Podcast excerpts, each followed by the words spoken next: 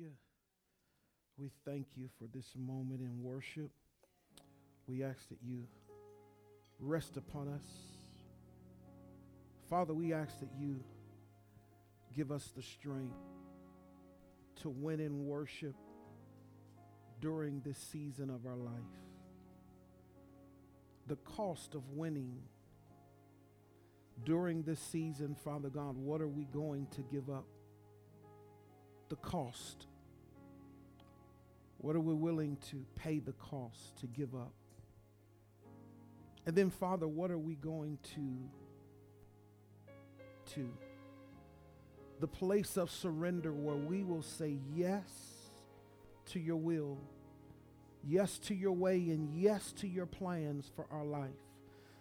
That place of surrender that we will recommit, that we will commit whatever it might be in our life, personally, mentally, emotionally, physically. It could be in fitness. It could be through finance. It, whatever it might be, Father.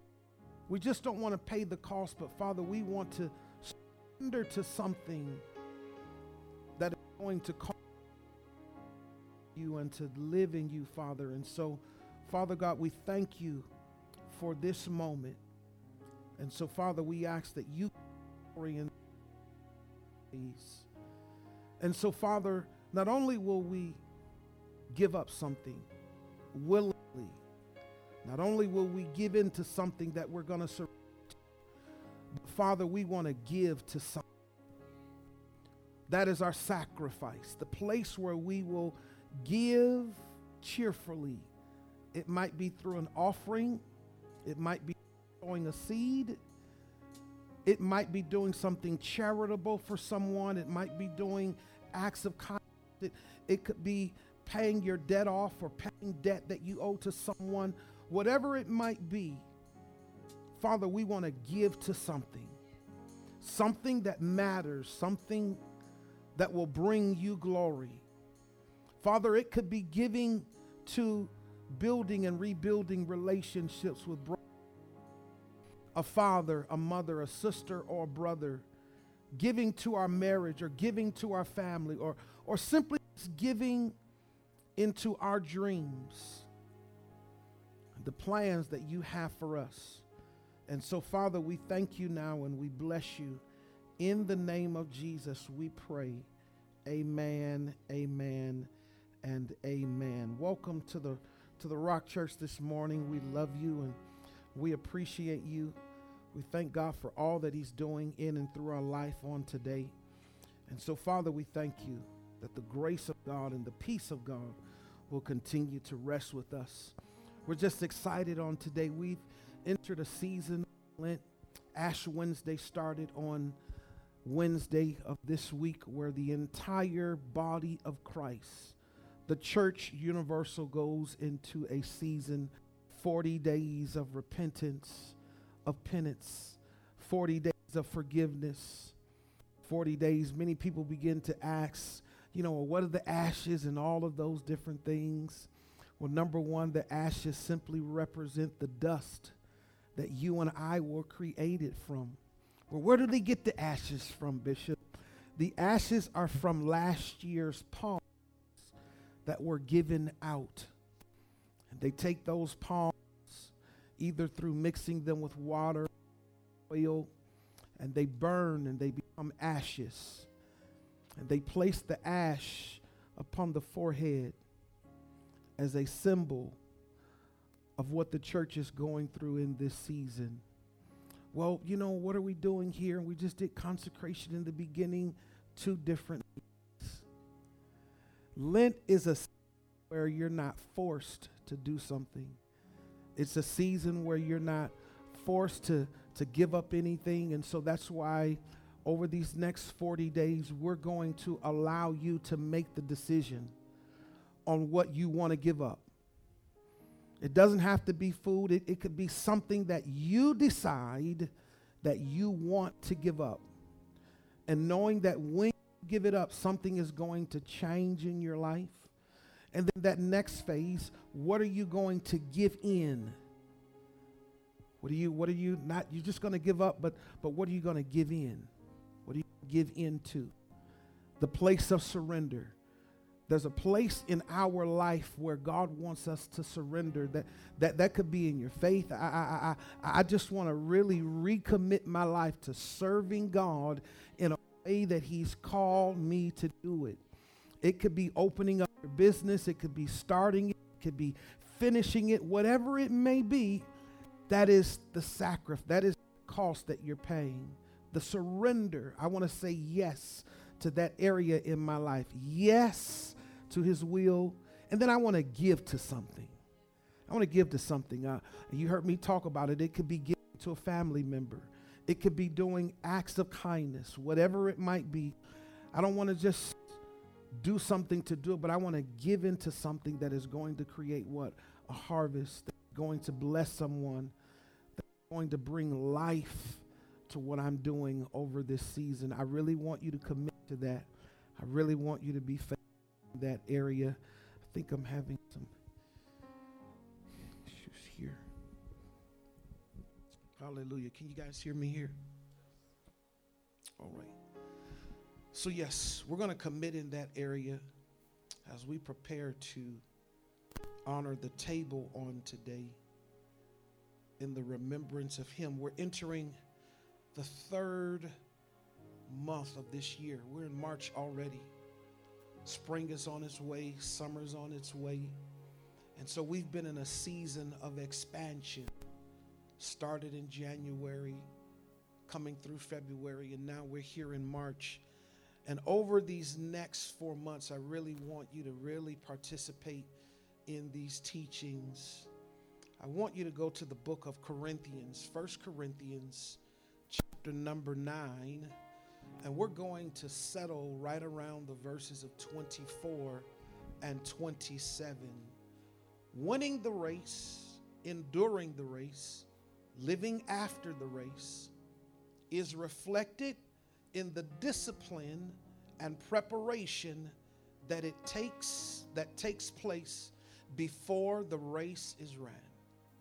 Winning the race, enduring the race, living after the race is reflected in the discipline and the preparation that it takes, that takes place before the race is ran.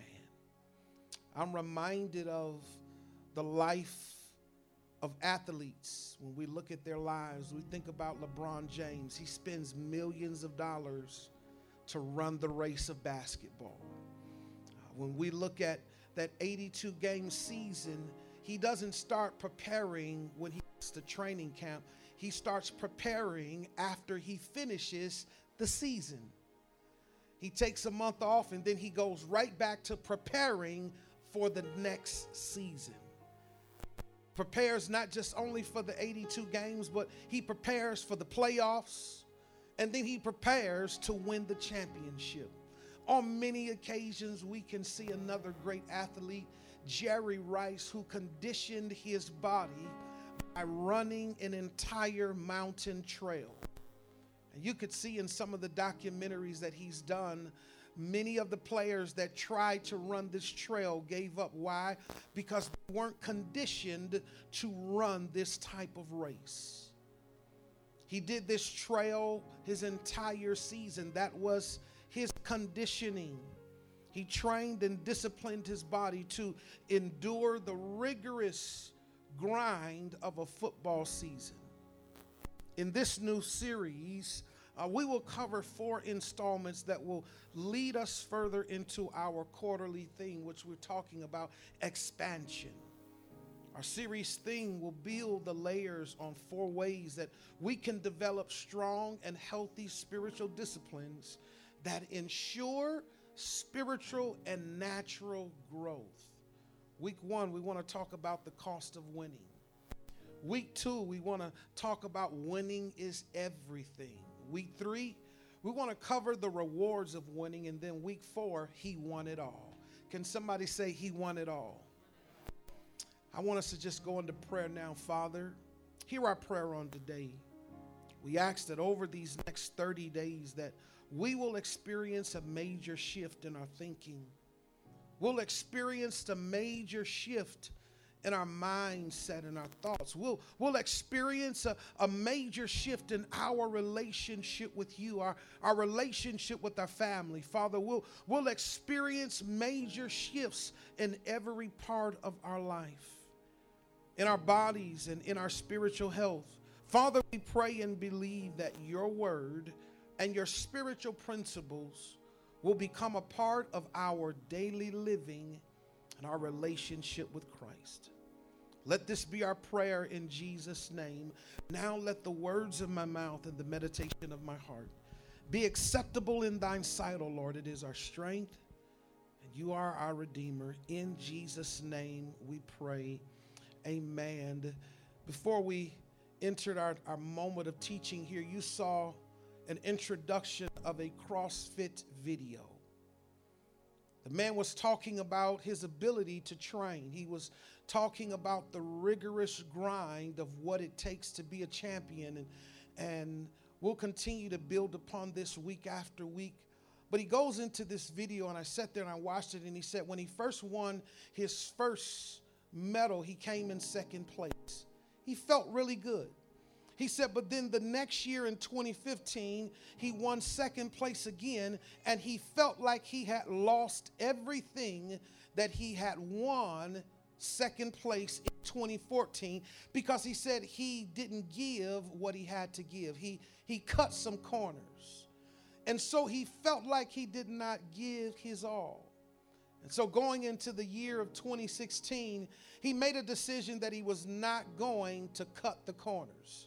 He made a decision that he was not going uh, to slacken anyway. And, and he began to talk about, and he kind of made up this little motto. He says that I'm going to do what they will not do today, so that on tomorrow I can do what they can't do today.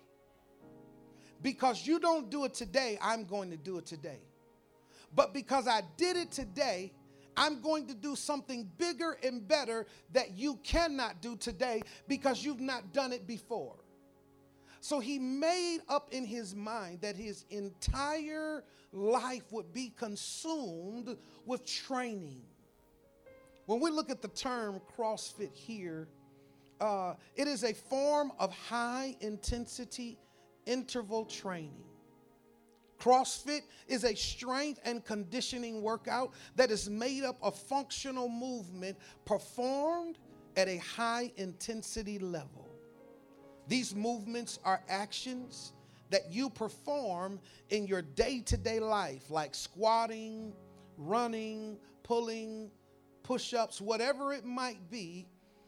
CrossFit is always going to be a high form, intensity, interval moment of training in your life that is going to push you beyond every limit in your life. This young man in the video that you heard, he said that in the moments of pain, he would not stop.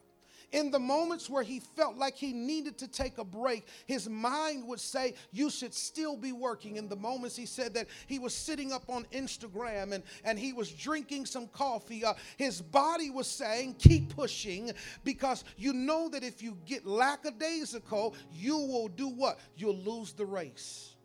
Because he made up in his mind that he was going to do something that would cause him to win at every moment in his life. I want you to think about this definition.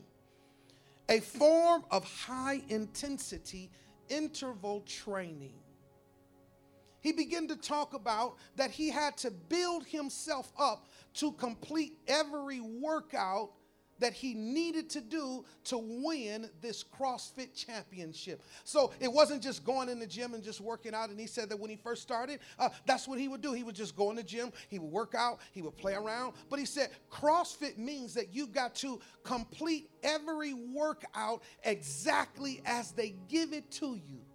You can't make it up on your own. And so he began to talk about that it takes time. A form of high-intensity interval training. We can see this here in First Corinthians, the ninth chapter. Paul uses the layout of an athlete, of an athlete to define what a CrossFit believer should reflect in running the race of the kingdom. Come on, let's look at this definition uh, that, that, that, that kind of flowed in my heart when I look at the CrossFit believer. Uh, it is a vigorous, intense interval training that does what? It equips, it empowers, it engages what? The life of the believer to maintain, here it is, a high form of endurance, to resist the forces of the enemy that come to do what? Distract and to deter the believer from pushing forward and onward to the finish line. Did, did you hear that? The CrossFit believer's uh, definition is somewhat similar to the athlete's training.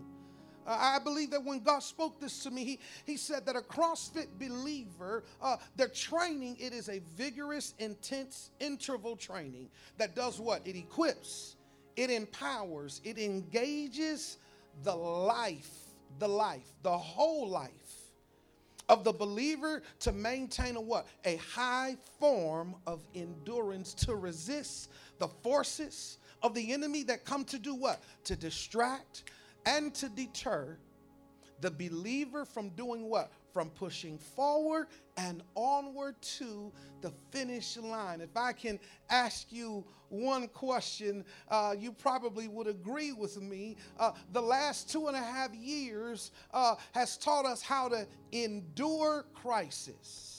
Some of us are so glad that they're saying you don't have to wear that mask anymore. You can go and hang out. No more social distancing. Life is getting back to the way that it was before. But the life of the believer, we have to learn how to do what? Uh, we have to learn how to endure the race. We, we, we, we, we, we've heard that statement before, that the race is not about how fast you are. The race is not about how fast you can complete the race. In, in the spiritual realm we're talking about. Uh, but, but it's to the one who endures what? To the end. There is an end that you and I must learn how to endure to. I want to read these verses here for you. First Corinthians chapter number nine. Verses twenty-four and twenty-seven. I want you to see how Paul juxtaposes the life of an athlete into the life of a believer. Do you not know that in a race all runners complete, but only one receives the prize? So run your race that you may lay hold of the prize, and hear this, and make it yours. Verse twenty-five. Now, every athlete who goes into training does what? Conducts themselves temperately and restricts himself in all things. I want to read that again. Now, every athlete who goes into training conducts himself temperately and restricts himself. If you if you have your Bible, uh, I want you to highlight that word restrict. If you're taking notes, I, I want you to highlight um, that whole line right there. Uh, now, every athlete who goes into training conducts himself temperately and restricts himself in all things. They do it to win a wreath that will soon wither. But here's the comparison. But we do it to receive a crown of eternal blessedness that cannot wither. Verse twenty-six.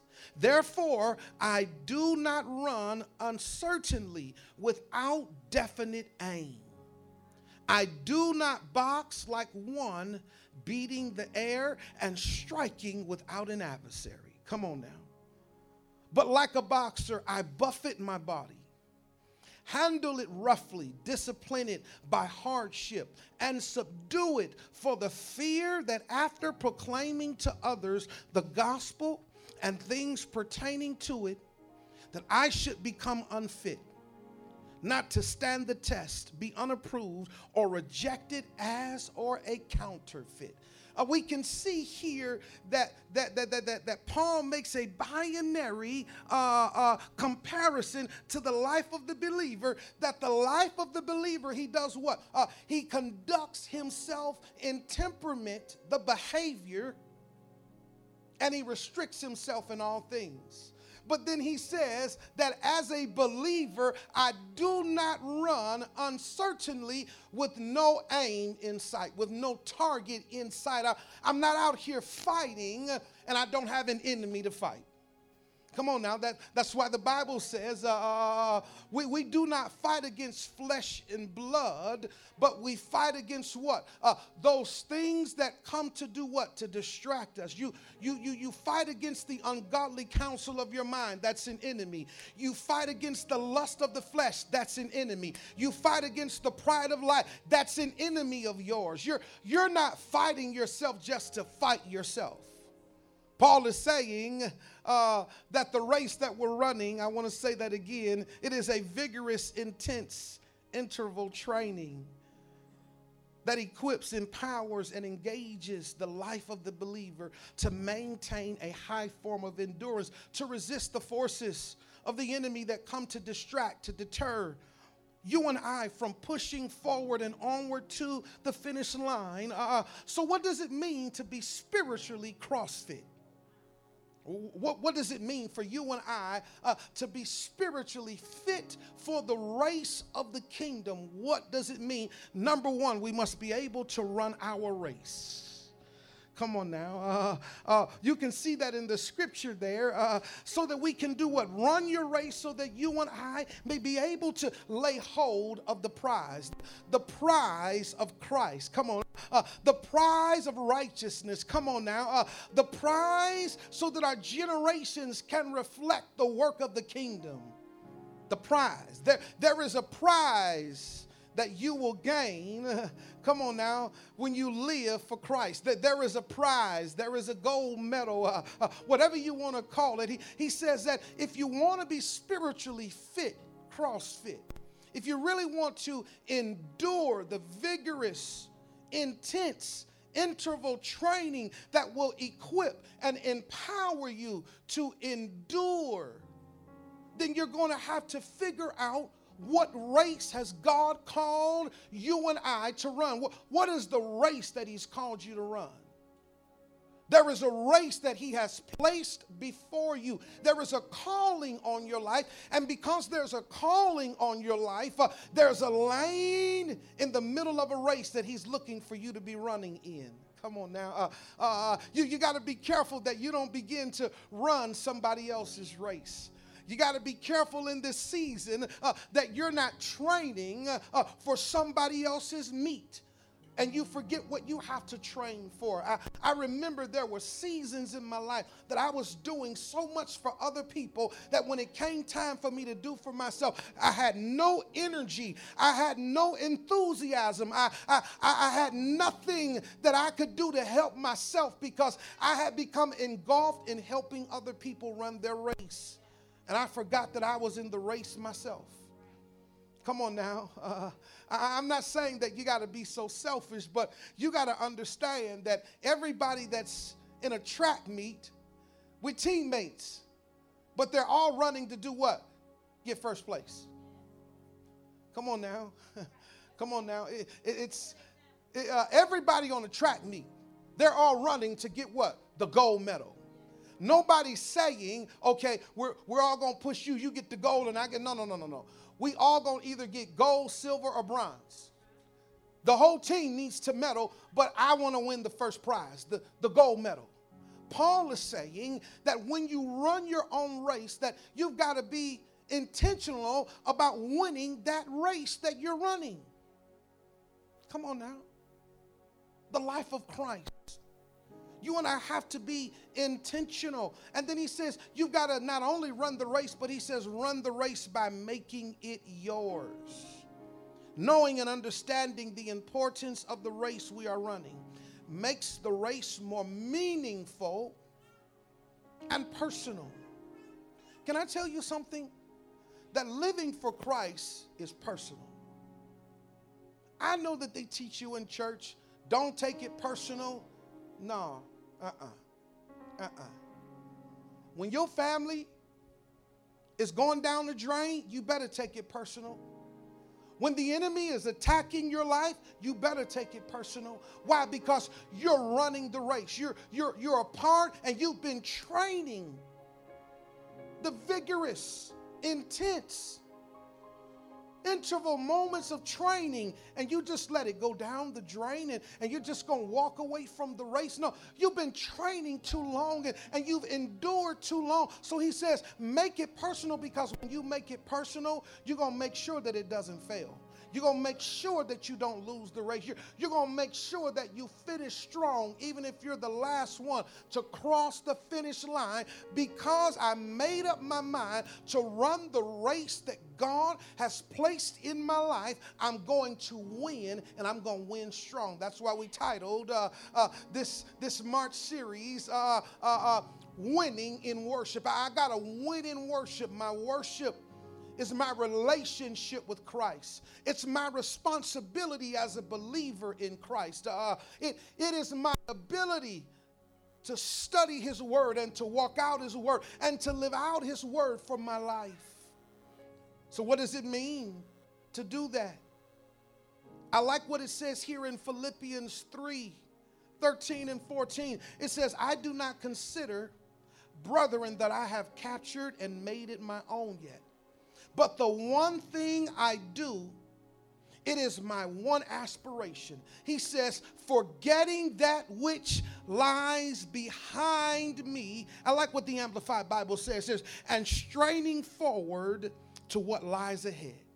Here we go. Verse fourteen, uh, I press toward the goal to win the supreme and heavenly prize, which g- to which God in Christ Jesus is calling us upward. There is a strain.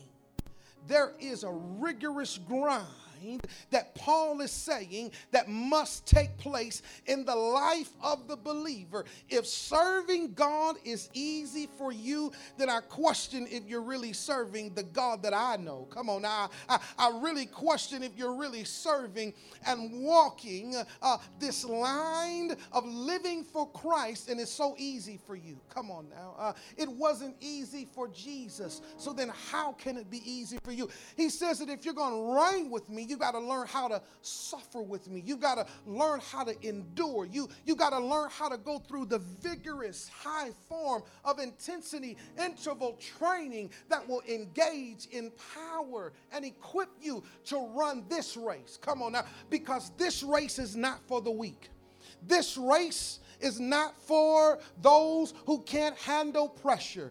This type of race is not for those who are going to give up and quit and turn around and run back to doing nothing. This is not the type of race that I'm calling you to live. I'm calling you to live out, out a race that will cause you to endure times of difficulty.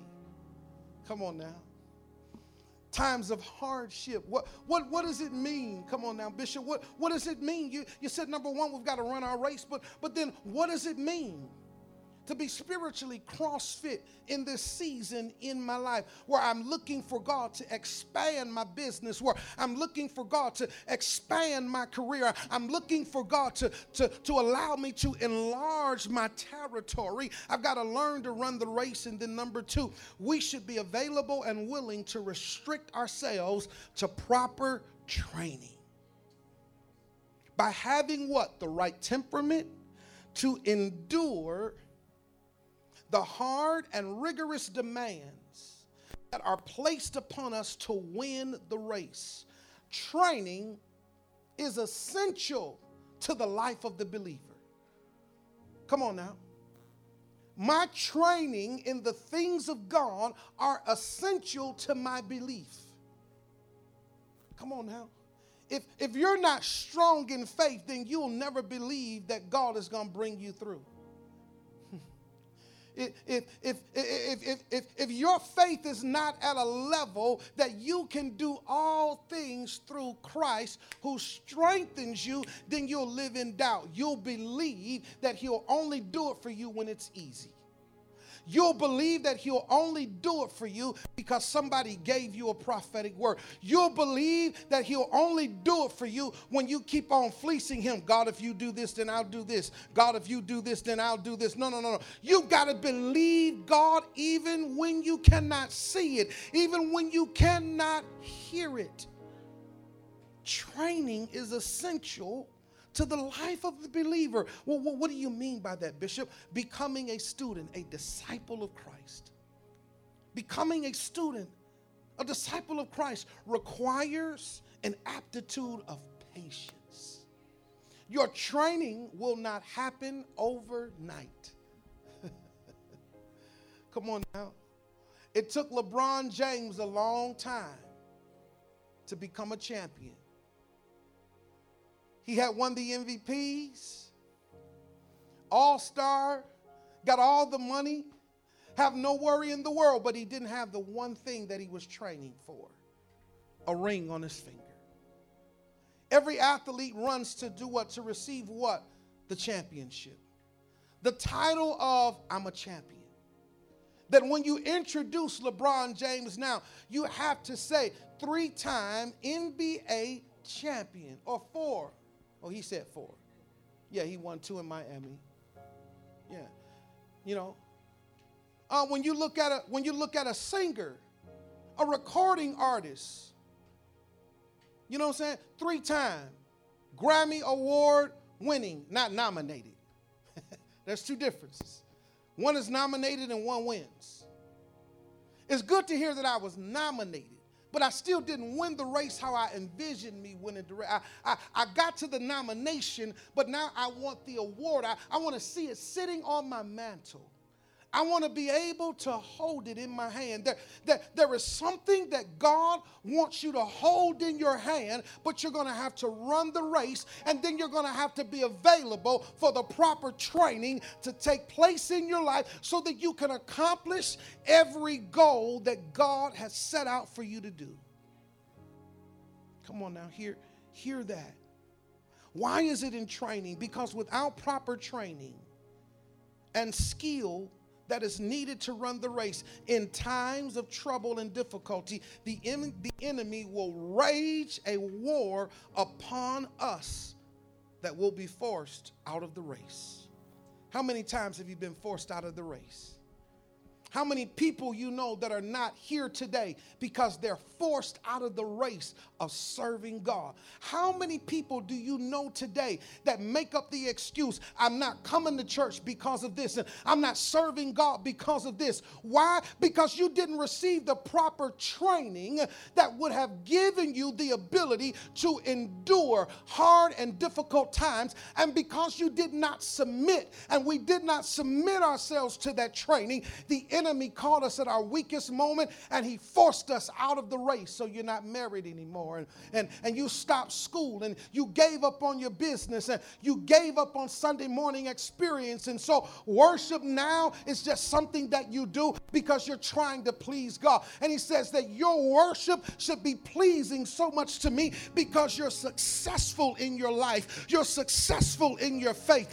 You're successful in winning in the things that you have been called to do. And so now I worship you with a cheerful heart. I don't worship you out of animosity. Woo, that's powerful. Come on now. How many of us are coming to church and lifting our hands with animosity as if God forced me out of the race? Come on now.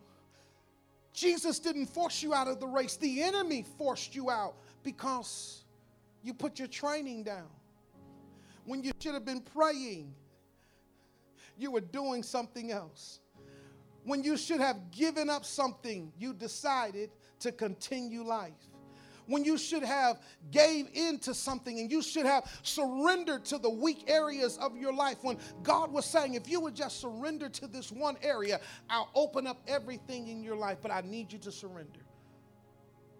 The seed that you could have sown. Come on now. Paul says here in verse twenty-five that, that every athlete that goes into a place of training, they restrict themselves from anything that will cause them to fail, lose, or be distracted. James one and twelve says, blessed Happy to be envied is the man who is patient under trial and stands under temptation. For when he has stood the test and approved, he will receive the victor's crown of life, which God has promised to those who love him. Uh, uh, uh, uh, if you and I are going to win this race, we're running the race. But then now you got to restrict yourself to a moment where you don't leave your training because you become impatient. Ooh.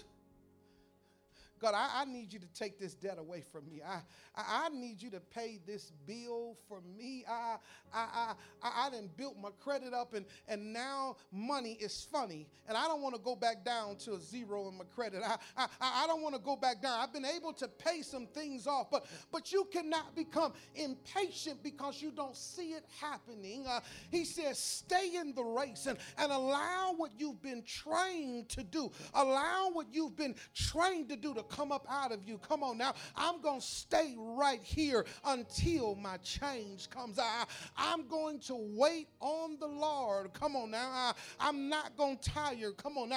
I, I'm not become, I'm not going to become discouraged or become weary in my well-doing, because I know if I stay right here and I don't faint, my reaping season is going to happen. My, my due season is going to take place, but I cannot abandon my training. Cannot abandon my relationship with Jesus. I, I can't turn my back on him right now. I, I, I've got to face and confront that the bills are due. I, I've got to face and confront that there is some anxiety and frustration. I, I've got to face and confront the reality that life is going to happen, and the race of Christ is going to happen at the same time. That while you're running the race of Christ, that the enemy is running right next to to you saying, I wish you would just quit. Uh, it ain't going to happen. Uh, you see that you're tired right now. It's raining. It's cold. Why don't you just take a break and start over tomorrow? Why don't you just shut your mouth? Uh, because you have no authority. My hair, uh, stand upon your head. Come on now. Uh, uh, I, I break you down, and you now become my footstool. If I'm going to do anything, uh, I'm going to crush you and run on top of your head. But I will not quit the race that God has called me to endure. He's given me a grace to overcome, a grace to win. He's given me power that'll make me strong. Come on now. Come on, give me something. Come on now. He's given me power that'll make me strong. He's given me power to overcome every struggle and the temptation that says that I won't win. Come on now. I might not win at your pace. Come on now, but I'm going to win. Come on now. I might not win at the pace of Body Trace Fit, that foolishness that she be doing, but I'm going to win at my pace. Come on now. Come on now. Come on now. Y'all ain't hearing what I'm saying. Your pace is your pace as long as you run the race with Body Trace Fit. As long as you can stay in the race, you can win. Come on, say it. As long as I stay in the race, I can win. Come on, say it again. As long as I stay in the race, I will win. Come on, say I will win. Because I'm in the race, and I've learned how to depend on the training. I've learned how to trust in God. I've learned how to believe on him. I've learned how to lean and depend on something that is greater. Come on now. People don't come to church today because they have gotten out of the race. Come on now. Come on now. It's time that we stop blaming the preacher.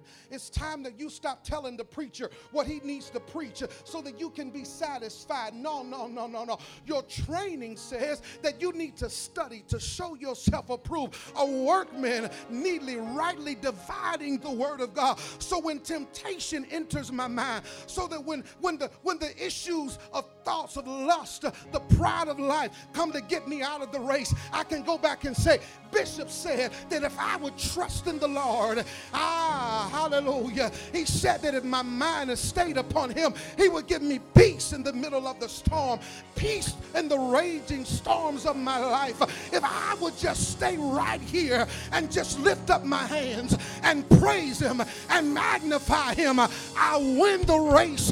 But every time you walk away and you run away and you throw the word down and you stomp on it and you don't live by it, you quit the race and the enemy wins. But the devil is a lie. I refuse to lose. I refuse to give up because Christ has already won it all.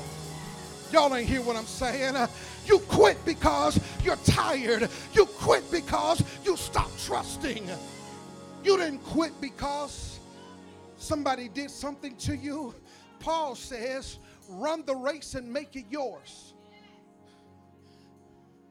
We quit because you're tired of losing, not understanding that every champion has to learn how to lose. But lose in the race. Don't lose on the sideline. Don't turn in your uniform and retire. It's too early to retire. Come on now. Number one, if I want to be spiritually CrossFit, I got to learn how to run my race and, and make it mine. I take it personal. You know, people, people tell me, you know, you, you do this and you do that. But a pastor who doesn't take it personal, that people don't come to church, then why are you preaching? A pastor that don't go home and cry because people don't join the church, then why are you preaching? A church that's open and people don't give, then and, and it don't bother you, then why are you preaching the gospel? Because the gospel should be able to wash you in the word so much that you accept Christ in your life. The gospel of Jesus Christ should wash you so much that you become a disciple of Christ and you begin to go tell somebody else about how God washed you in the word and how your bishop taught you the word, and now you're bringing other people to Christ. And now we have a church that is not only full of believers, but it's full of resources. Come on now. Uh, y'all ain't hearing what I'm saying. Why do we have church and we don't have resources to feed people? Why are we worshiping and we're not excited about telling other people about the God that we know? Then what are we doing? We're wasting our time. Oh, y'all ain't hearing what I'm saying. Uh, uh, real church says that when you leave out of here, you're going to pick up the phone and say, baby, why did you quit the race? Uh, why weren't you here today? Baby, why you ain't doing this? And why you don't want to do this? And now we want to talk about, why do you talk about tithing? It's an insult that we as an African-American church negotiate our tithe when God woke you up, when he put breath in your body, when he saved your life, when he brought you out. And now we sit here and we question if I'm going to give to a living God that's still breathing in my life. Ah, hey, oh, I feel the power come, son. Come on. He said, if you're going to run the race, it's not for free. You got to pay the price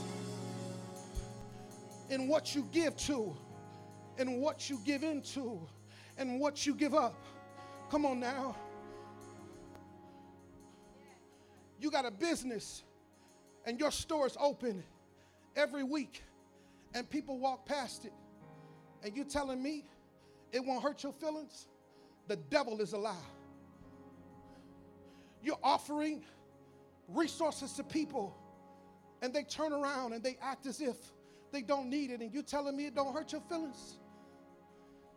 Well, then don't tell me and don't tell the Rock Church that we shouldn't take it personal, that people feel as if you can just grab God when you want to grab him. No, Paul says, you got to run this race yourself. You got to work out your own soul salvation.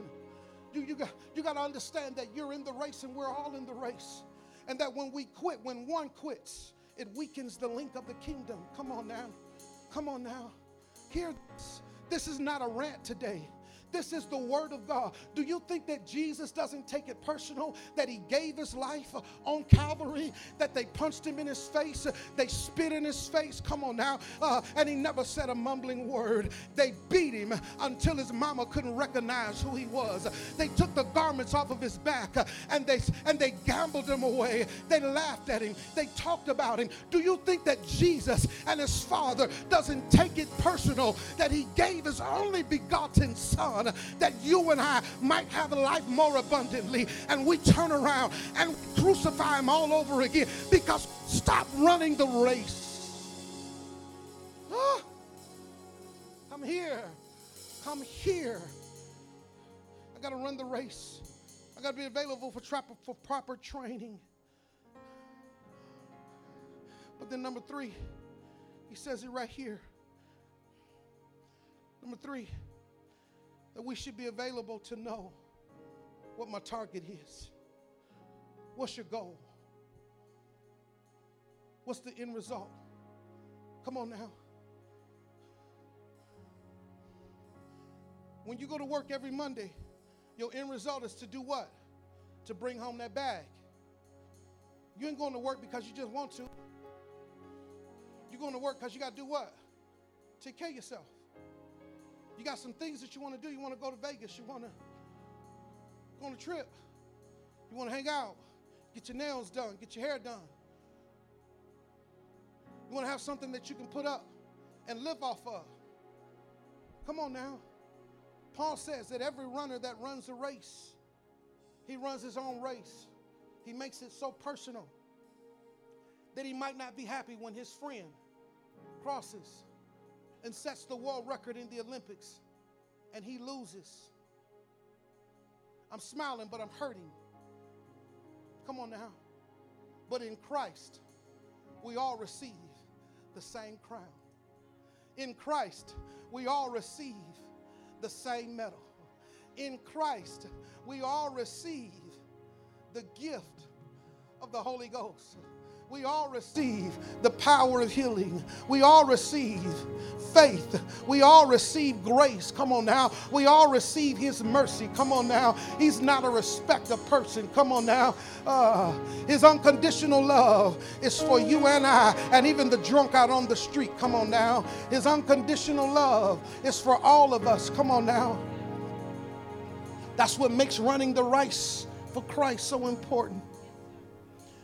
So I finish here, never running aimlessly without an end goal in mind. Paul says, therefore, I do not run uncertainly without a definite aim. He moves further into the verse by saying that he doesn't box as if he's beating at the air. Knowing what your goals in life are and understanding what it's going to take will make the journey much easier as we're running the race. Think about the moments and the wasted time in certain situations when we did not plan to endure, to be available for proper training, with the target in mind and how it affected the race we're running. It has affected our generations. It has affected the way this generation sees and believes in God. Because somewhere along the line, we as pastors gave you an excuse to, to run the race any type of way you want to run it. Live any type of way you want to run it. And Jesus will love you through it. The devil is a lie. Paul says that if you're going to live for Christ, you got to learn and be trained to endure times of trial, hardship, and temptation. You can't quit because it didn't work yesterday. You got to keep working that thing.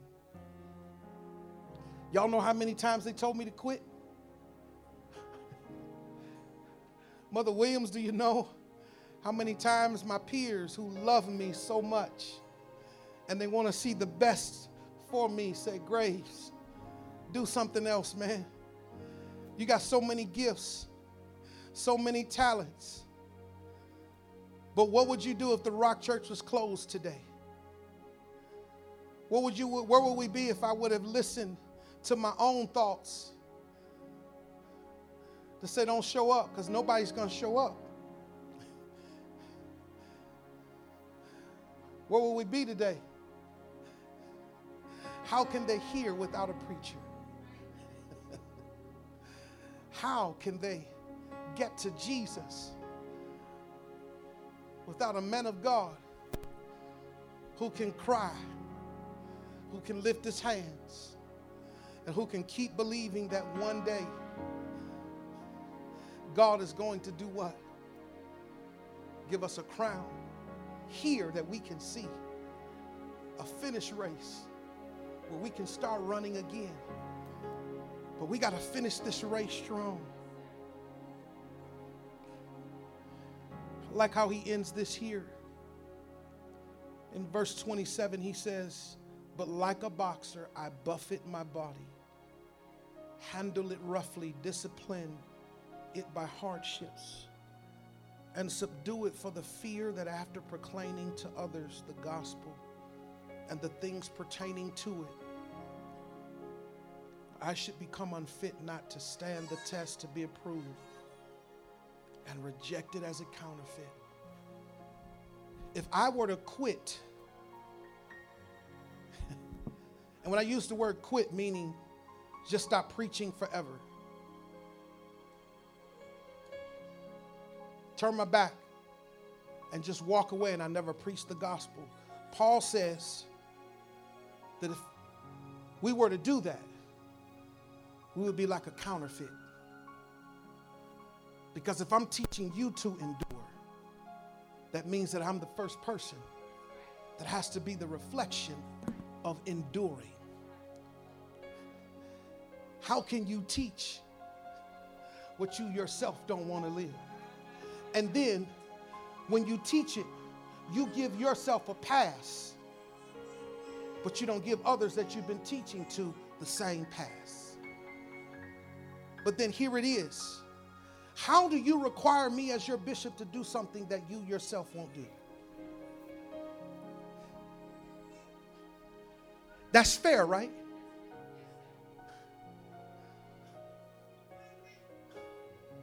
That's fair. How do you require me as a preacher to live a way that you won't live yourself? But then you hold me accountable to something that you quit on. Oof. Church people holding the church accountable to something that they have given up on because you hurt and because you went through something. Ooh. Because you were abused and, and because you didn't go through. But not understanding that the same preacher that you see preaching every Sunday went through the same abuse, went through the same misfortunes, where people would bring me in and would give the next man more and turn around and give me pennies to go back home. Doors were closed because I decided to run a race that I was not going to misuse my ability in being a husband to my wife. So they shut the doors. And they said, you can't travel with us because you're going you're gonna live too holy and you're going to be too perfect. And you can't sit with us because you're a preacher and, and you do this and you do that. And I'm worthy enough to sit around you when you smoke weed and cuss, but I'm not worthy enough to speak in your life every Sunday morning. Come on now. I, I really want to give you this because this is what the season of Lent talks about. It talks about how Jesus gave everything for his culture and they turned around and they crucified him. When all he wanted to do was say, I know you're committing adultery, woman, but stand up, be healed, go in faith, and sin no more. And they persecuted him because he was teaching the gospel. Whew. It's only right that if we're all going to run the race, that if you quit the race, I have every right to come and say, why did you quit? And why did you walk away? What did we do? What did the team do? Come on now. Come on now. We're building something here and you walked away from us because the Lord told me. He didn't tell you that. Stop lying. Lord ain't going to tell you to jump out of the middle of a race while the team is depending on your faith to push us through. And we're almost, he's going to tell you to do that when we're done, just like he does that in the middle of the season. There's a trade deadline. There's a season where God's going to say, get off the ship now because it ain't moving. But when the ship is moving, God's going to tell you to jump off in the middle of an ocean. No, no, no, no. He's going to tell you to keep running, keep serving until it docks, until it finishes its course. Come on, lift your hands. I'm really enjoying this. But sometimes we gotta, we gotta bring reality to this disconnect. That God is so consumed with church hurt that he overlooks what he wants. That God is so consumed with what you want that he's going to lay off and decide that he's going to change his mind for something that will not be faithful to him. Whew.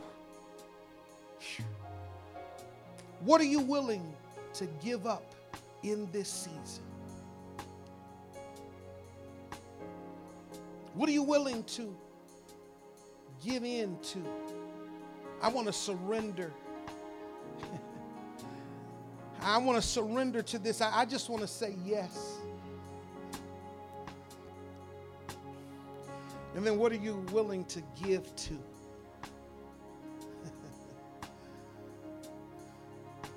Who can you do, do something kind for? I can go to work and I can make sure that I pray over my office space, not out loud, but just, I can call a loved one that I haven't spoke to in five years and say, I love you. I miss you. I'm not telling you to go out here and lay your life out. No, that's not what we're saying. This is something that you are personally committed to and you keep it to yourself. You're not posting it on Facebook. You're not posting it on Instagram. No. This is for you and your relationship with God. It's a personal time, your race. This is your training. So as we prepare to serve the table today, I want each and every one of you to think about what took place in the life of Jesus Christ. What took place? What, what happened on that night? It says, and on that night in which he was betrayed, he took the, the bread. He blessed it. He broke it. And he gave it. On the night that he was betrayed, Brittany, that Judas betrayed him for thirty pieces of silver carried, he decided that he was going to do what? Break the bread, which represents the moments that Judas betrayed him, it broke the body in half. Right? The fellowship. On that night, he knew that he was going to be betrayed. He, he knew it. I want you to really take this picture. I know that there is something in my life that is going to betray me, but I'm willing to pay the cost. I'm willing to allow the body to be broken so that God can make it whole again. Come on now. I want you to stand on your feet. Come on and just worship him right there. Come on, just those three areas. What I'm willing to give up. Jesus says, I'm willing to give up my entire life And then he says, I'm, I'm willing to give in to surrendering to the will of my Father. Because it was in the garden where he says, can you just let this cup pass from me? Can you take it away? He goes to the disciples that were should have been praying for them and should have been praying for him. And he says, can you not pray with me for one hour? And they fall back asleep. He goes back and the burden is still there. And then he finally says, let thy will be thy will. I give in and I surrender to the will that is my assignment, my race. The race of Christ was not only just to be born, not only just to heal, but his assignment was to die. Ooh. His assignment was to be betrayed. He was trained to endure that weekend. Everything else he had already saw his Father do. Oh, I just messed y'all up right there. Come on now. Everything else, he had already saw his Father heal. He had already saw his Father do miracles. He, he had already saw his Father do it in the Old Testament, how he opened up the Red Sea, but he never seen his Father die. He never seen his Father stand on the cross. The proper training that he went through, the high form of intensity, interval training that would equip, empower, and engage him to do what? To be betrayed. And on that night in which he was betrayed, he says that this will be the Last Supper. He goes to the cross. He dies on the cross. His reward was not only just to get up, but his reward is that he would reunite with his daddy again. God wants to reunite you and I with the passion of rewarding us with victory. And many of us don't know what victory looked like because all we've seen is defeat.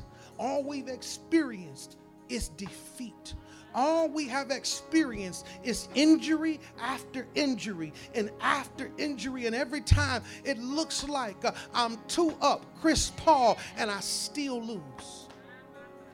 What do I do when I've given everything to win? Fight. Father, we thank you. We worship you and we honor you. Thank you. I just want to recommit my life. I just want to become close. If you're here today, I want you to lift your hand. You need prayer today. I just want you to lift your hand. Father, this is our prayer, that over these next days, the commitments that we make to you during the times that it gets hard or difficult, life is happening, that we won't quit. We won't abandon what we're giving up. That we won't turn our backs on what we have surrendered to. We won't free ourselves from what we've surrendered to. And that, Father, will be cheerful in what we give to. Whatever that may be, it may giving, it may be the start of reestablishing my covenant and giving back to you through my tithe or my offering, through paying off of a debt, through blessing someone with a dinner, whatever it may be, that we do it with a cheerful heart. So, Father, we thank you that the grace of God and the peace of God rest upon us. So, Father, we thank you. In Jesus' name we pray. Amen. Everybody have a great day today. I love you. I appreciate you. Let's keep our entire nation in prayer. Let's keep the entire country of Ukraine in prayer. Can you guys imagine if the entire city of Houston was devastated? That's what one of those cities in Ukraine looked like. There are millions of people in Houston. They said in Ukraine, it's almost close to five million some odd people. During this season, let's pray for them. If you didn't have a chance to give on today, your tithe, the covenant that you make with God at ten percent. If you didn't have a chance to give your offering, that which opens up the windows of blessing. If you didn't have a chance to, to give your seed today, your love seed, that which creates a harvest, I want you to be committed to doing that. We love you. We appreciate you. Have a great day, and may the blessing of the Lord and the peace of God rest on your life. Peace to the family, peace to the bishop, and peace to us all. God bless. Amen.